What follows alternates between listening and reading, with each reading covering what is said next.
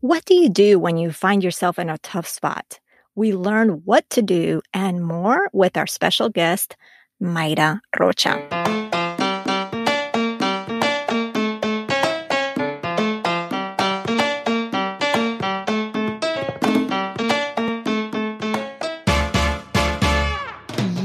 Yes, you are here. Bienvenida to the Her Dinero Matters podcast, a mixed language podcast hosted by me, Jen Hemphill, to help you become the reina of your money and love your dinero more. If you are needing some inspiration and encouragement at this very moment, you have come to the right place. Gracias por compartir este tiempo conmigo. Now let's jump in to today's dose of money confidence.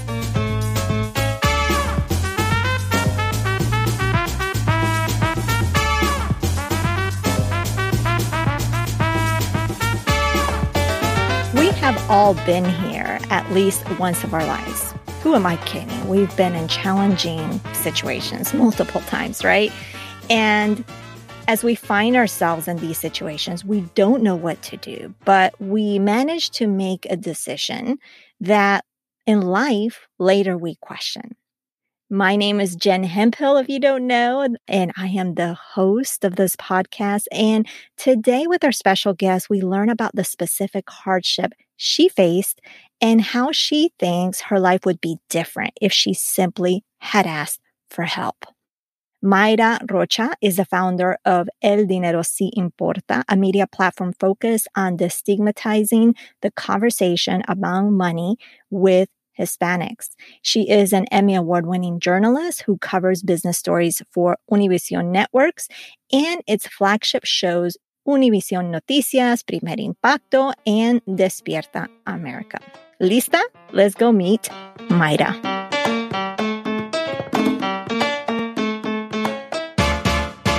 Bienvenida, Mayra. I'm so thrilled to have you on the podcast and to get to know a little bit more about you just welcome. Welcome to Her Dinero Matters. Thank you so much, Jen, for inviting me. I'm very, very happy to finally be here. well, let's go back. As always, we like to go back in time. So if you could take us back and tell us a little bit about your upbringing and the experiences, the lessons that you have had around money that you know to this day has had an impact let's say you were doing, I don't know, going to the bank or paying a bill or making a big purchasing decision, and you've realized that past experience, there's some sort of impact on whether you made the decision to make that big purchase or held back, whatever the case might be. So tell us, give us the scoop. I grew up in Tijuana, Mexico, which is a pretty unique experience because it's definitely different when you grow up in Tijuana, you have the border to San Diego. So you live in both worlds. And I was lucky enough to be able to school in San Diego. So my whole life, I got up, crossed the border, went to San Diego, came back, and then went back to the US to do sports. I truly am two people in one. I'm very Mexican and very American sometimes. With this unique experience, obviously, I don't think I knew it when I was younger, but as I got older, I realized you just have to take the best of both worlds. But even that is hard sometimes when it comes to money, right? Because it's two very different ways of seeing money, of talking about money. So I think that's taking me back to that. That's where I come from. So el dinero sí importa actually should be like el dinero yes matters because it's both cultures at, at once. so tell us in your experience, what were those differences? Because you mentioned and how you talk money and how money is seen. So talk to us about that, those differences in in your eyes. This is what I think I perceived. So in Mexico, there's not a lot of debt and it's not because people don't want to, it's just really hard to get. So people will spend, let's say, years building a house, but then when they build it, it's paid for. So I grew up with this kind of mentality of my parents, same thing. They took a long time to build a house. Our cars were not new, they were always used cars, paid for. So that was one good side of Mexico, I would say.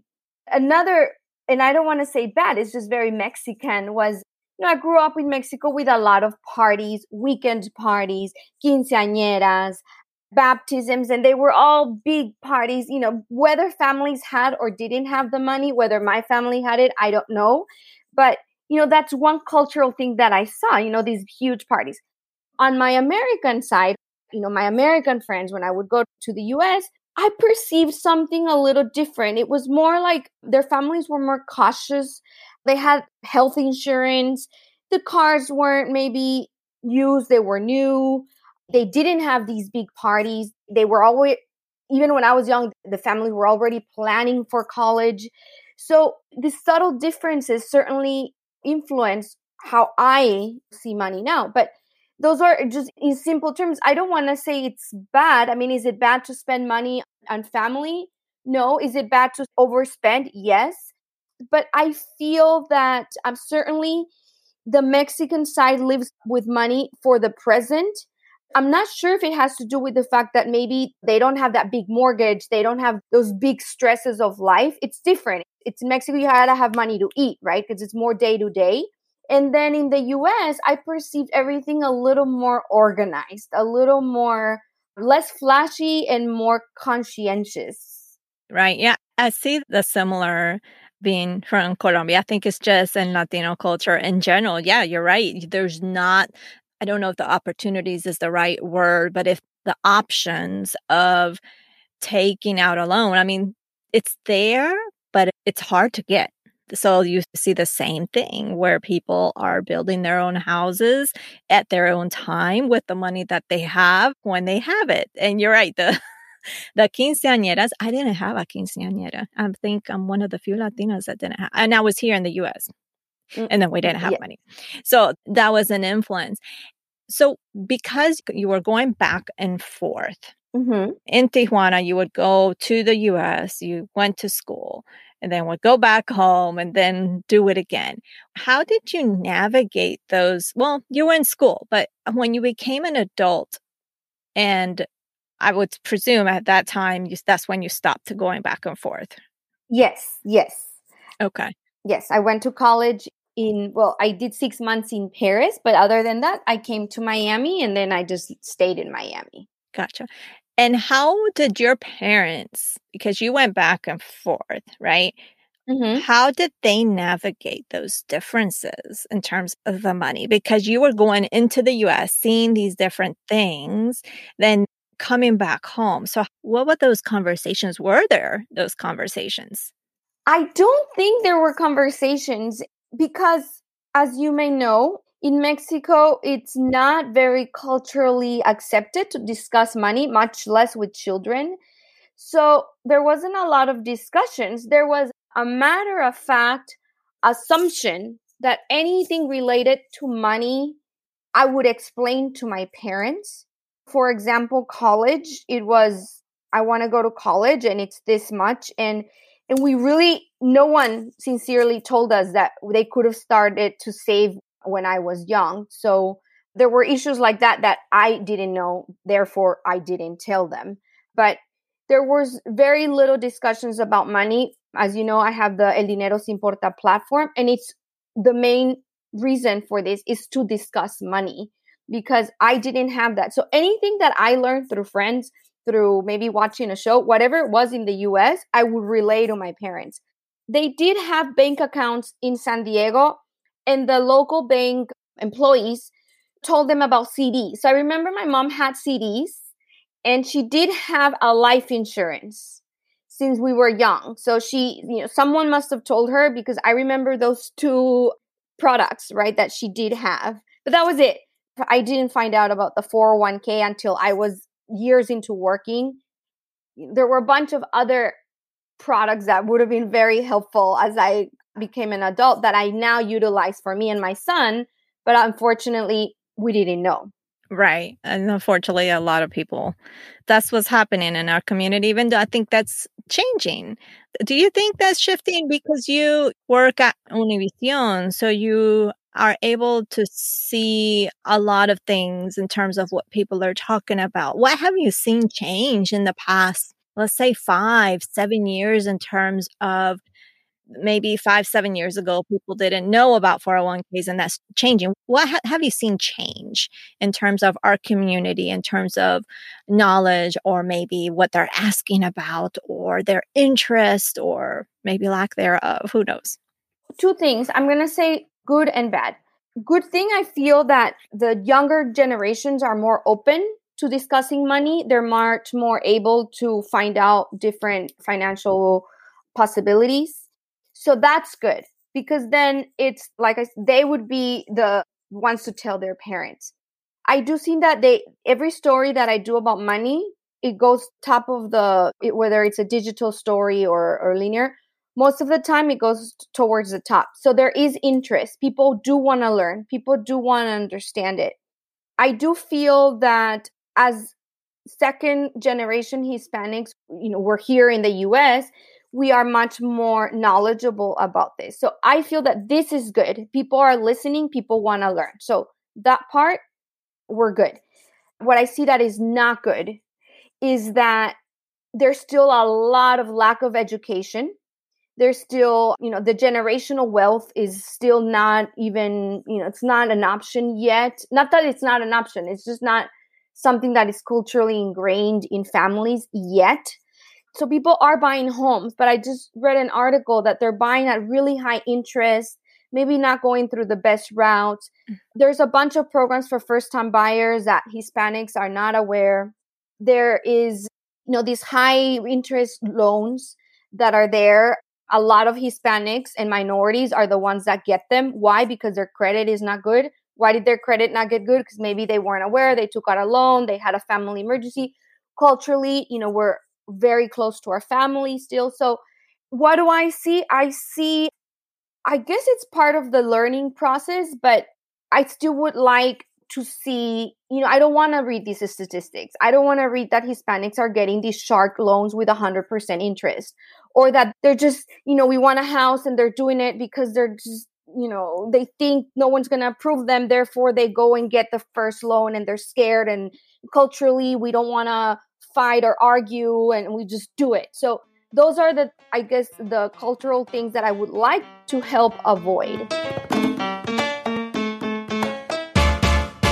I'm taking a quick second to interrupt your listening to remind you this show relies on your support to continue to grow.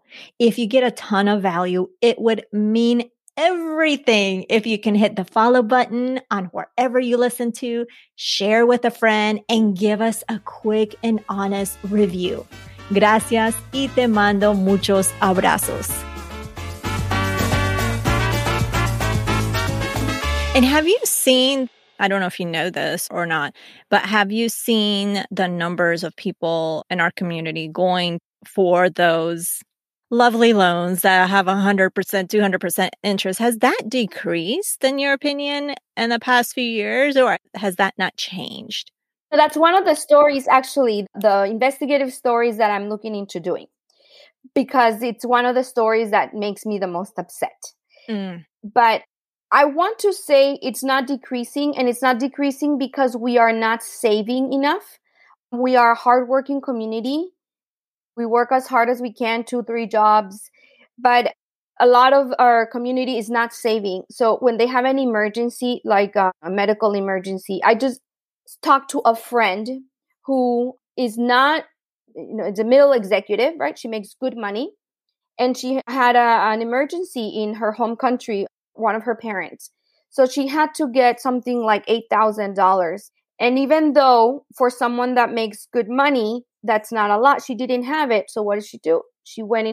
Before we jump into today's content, keep your ears peeled for a unique reveal I'll be sharing midway through the show. It's something special just for you.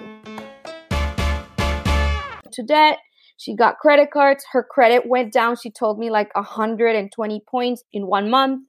So I feel that we are very, and I'm talking generalizing here, but we're very positive and we think nothing's going to happen and we don't plan enough for the future. I think mm. that's a statement mm-hmm. I can mm-hmm. make. You know, we yeah. do not you know, I don't know if it's religion. I don't know if it's like I said, we're a very positive cultural community, but we do not plan for the future. And I tell people, planning for the future is not a luxury. It's like we pay car insurance because if we don't have it, we'll get fined or, you know, well, it's really bad, right? And in the future, we kind of leave it for like either, oh, our kids will take care of us or, you know, God will provide. And I am very Christian and I, and I do hope God will provide, but we have to, I know we're most of us, no one, I mean, there are some millionaires, gazillionaires, but we all have to budget our money and in that budget we have to have an emergency so that we do not go these crazy routes because that's the only alternative Right. And I think you're right. I think a part of why we don't worry is because of that positivity that we have and that thing that I've always heard, si Dios quiere, which I have my faith, but it was more of like, bueno, si Dios quiere, nos va a proveer. You know, si Dios quiere, mm-hmm. we'll have more money. Si Dios quiere. And I've heard that so much. And I'm like, a part of that in my religious use is true, but we also have to do the other part. We have to do our own part because I always say, si Dios quiere, pero Dios quiere que también hagas un poco de trabajo, ¿no? Yes. So I absolutely agree with you. And I'm curious to know, because I know our time is limited here today, but, but I'm curious to know. You shared with me that at one time you opted for a short sale of your house, a time that you were overwhelmed and that you regretted this decision. Can you talk to us about that? Yes, and I still get teary. I, Is this something you would rather not no, talk about? No, no, okay. no. I want to talk about it. Yes. Okay. Okay. No, it's just you know, bad decisions are bad decisions, and that's it. And we all learn from our mistakes. But I always talk about this because we, when you hear my platform, I talk about talking about money like we're doing now, but also being well 360. I do firmly believe that money is a medium to our needs. I do believe that it brings happiness, comfort, peace, what, you know, it has many purposes. But I do believe that we cannot make money if we are not well 100% mentally and physically. So I say this because, and I'll go quick, I'll go into my decision, but it was a time where I was getting divorced. I lived in a house, very cute house that was I want to say it was an up and coming neighborhood. So very valuable, but you know, not a close community per se. So I had lost my job and then my ex-husband lost his job and then you know my parents all have always supported me but it was just it was a mortgage it wasn't like you know help me out with a car payment it was these big payments and, and taxes and all these huge payments that had to be done so I get my job or my job back, but still, so we're getting separated. And this house, it was during the 2007 or one of the real estate crashes. So my house that I owed at the time, something like 275,000 was worth like 125 at that time. I still had to make my payments on a 275,000 leftover mortgage. So I knew because I knew that that house was going to go back up. I knew it. But at that time, you know, my world closed down because I wasn't well. I was going through a separation. I had just been unemployed. I was stressed. I had a little kid. So I was not mentally strong. And to add to that, if I kept the house, which I pos- you know, I could afford it at that point, maybe it was an up and coming neighborhood. So I was scared to be there by myself with a little four year old. And, you know, maybe I made a smart decision, but I thought, you know, it's not the right thing for me to stay here. You know, I'm, I'm in a big house. In a uh, what if something happens to me? I don't have own guns. You know, it was so I made a decision to short sale. Short sale. Mm-hmm. And needless to say, that house now it's probably worth like $750,000. And, you know, every time I pass by it, my stomach hurts. But, and I say this because, and I think I mentioned it to you when I wrote to you that it would have been a different story if I had talked to someone, if I had gone to a financial advisor or a financial coach or someone that was clear headed and knew about money and investments and just said, hey, hold on. Maybe tough it out for a couple months, rent it if you don't feel safe. It was like I was in this bubble and I let it go. So, you know, to make this story short, it's just, you know, we should never make decisions by ourselves. And we should never, never, I've learned never to make a decision when you're not well. And when you're not well, you go to someone that is well. Yes. Well, Mayra, I really, really appreciate sharing this, even I know it's very hard. It's obviously it's a very emotional story, but I'm glad that you shared it because one, like you said, when we are overwhelmed, when we have so much going on, it's very hard to make a financial decision because we're just making a financial decision based on how we're feeling and not necessarily with all the options laid out, which is why you said if I had talked to a professional, right? A financial professional, they would have known, given me options that I didn't know I'd have. Right. So I wanted to highlight that too, as well as this is why it's so important. And even in things, how much I always call it fog in the brain or fog in the head. Like when you have so much going on, you need to take care of yourself because it's like, let's say I've been to the grocery store or I've had a bad day. And even though I've had like, let's say we're trying to minimize eating out and it's been a bad week and I've had a lot going on. And even though maybe I have the meat defrosted and ready to go, but because of all that fog in my brain, it just uh, doesn't allow me to think clearly. And therefore I decide, well, it's just easier if we go out to eat that's just you know not such an example like yours that that was a, it's a takes a bigger emotional toll but my point being here for those of you listening that when you are overwhelmed and stressed take some time out. That financial decision can wait it I mean, you might think it cannot wait, and maybe it can wait a little bit, maybe not a long time, but take some time out to clear your head. The clearer your head, the better the decision that you can make. And like Mayra said, gives you an opportunity to talk to someone to maybe explore your options because you're just one human being. Yes. and more, you know, multiple brains thinking together, they can work magic. So, Mayra, I really, really appreciate you sharing that story. I wanted you to share it. And I mean, I knew it was emotional. I just didn't know how much because you mentioned that you drive there and your stomach sinks. So I can mm-hmm. imagine. But the great thing about this, and even though this is still hard for you, you have come ahead, right? You have come ahead, you have come out of it, you've experienced success, you're doing well. So again, thank you, thank you for taking time to share that story.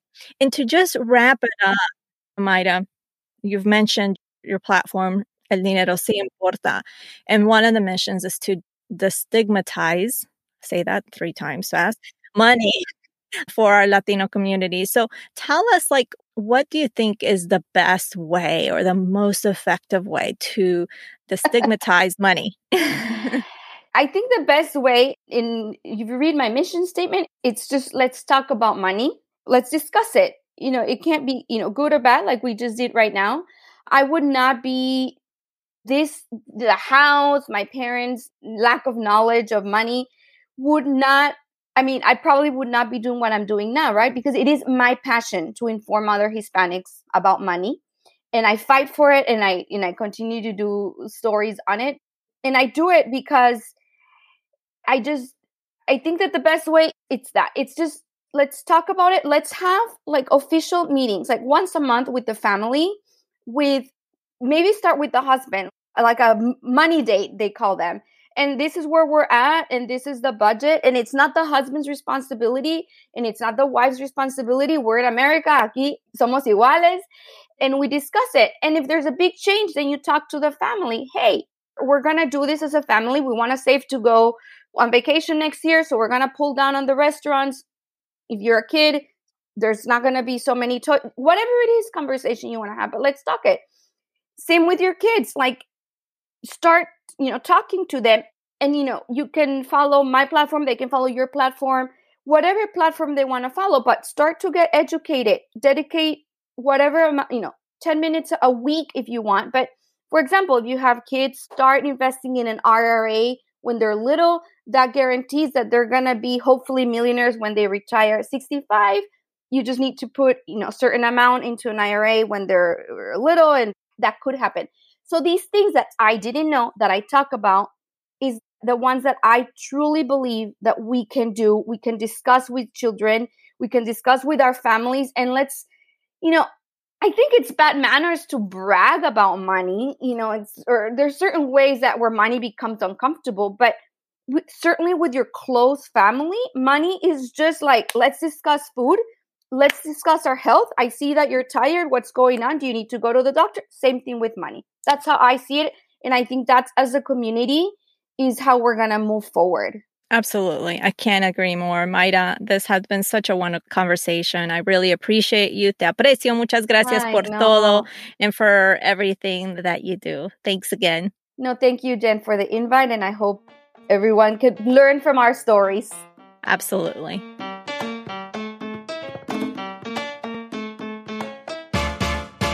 I love this conversation with Mayra as it showed how much of a part the challenges of our life play in the decisions that we make with our money. Mayra made a difficult decision as best as she could during a challenging part of her life. She questions this decision as you heard. And if you have been there, always remember that you did the best with what you knew and what you were dealing with. And really is also a lesson in not being afraid of asking for help. And granted, sometimes we, in those difficult decisions, there's no space to even think or think clearly.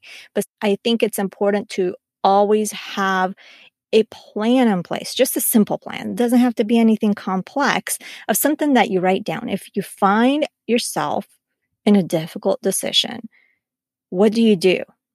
And I would say, take some time out, to clear your head and ask for help, like we learned from Mayra. Asking for help can be is just another brain, another mind, someone to give us a different perspective so we can make better decisions. And with that outside perspective, you can connect with Mayra over on Instagram. Just look up El dinero sí importa. Again, that is El dinero sí importa. And I will have that linked up in today's show notes. If you love this episode and this conversation, I would love to ask you to do two things. Would you do that for me? I would be grateful.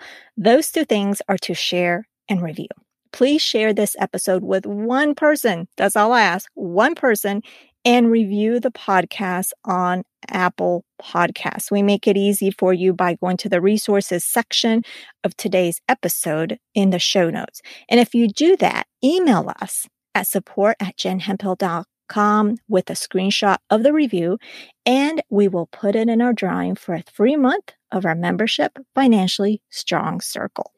Next week on the podcast, I will be discussing something that I personally have been questioning. Yes, it's going to be a solo episode.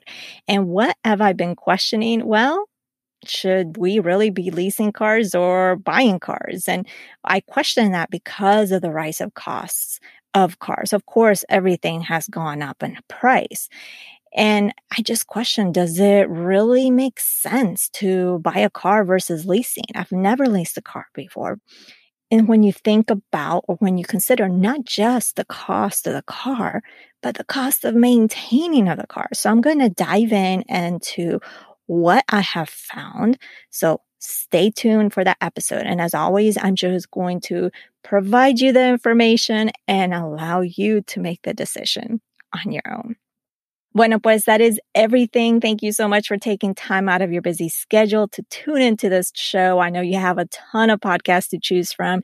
Be sure to check out the show notes over at jenhemphill.com forward slash 314. That is jenhemphill.com forward slash 314. Remember that being the reina of your money starts right now simply by claiming it. I believe in you and so should you. Nos hablaremos el próximo jueves. Ciao.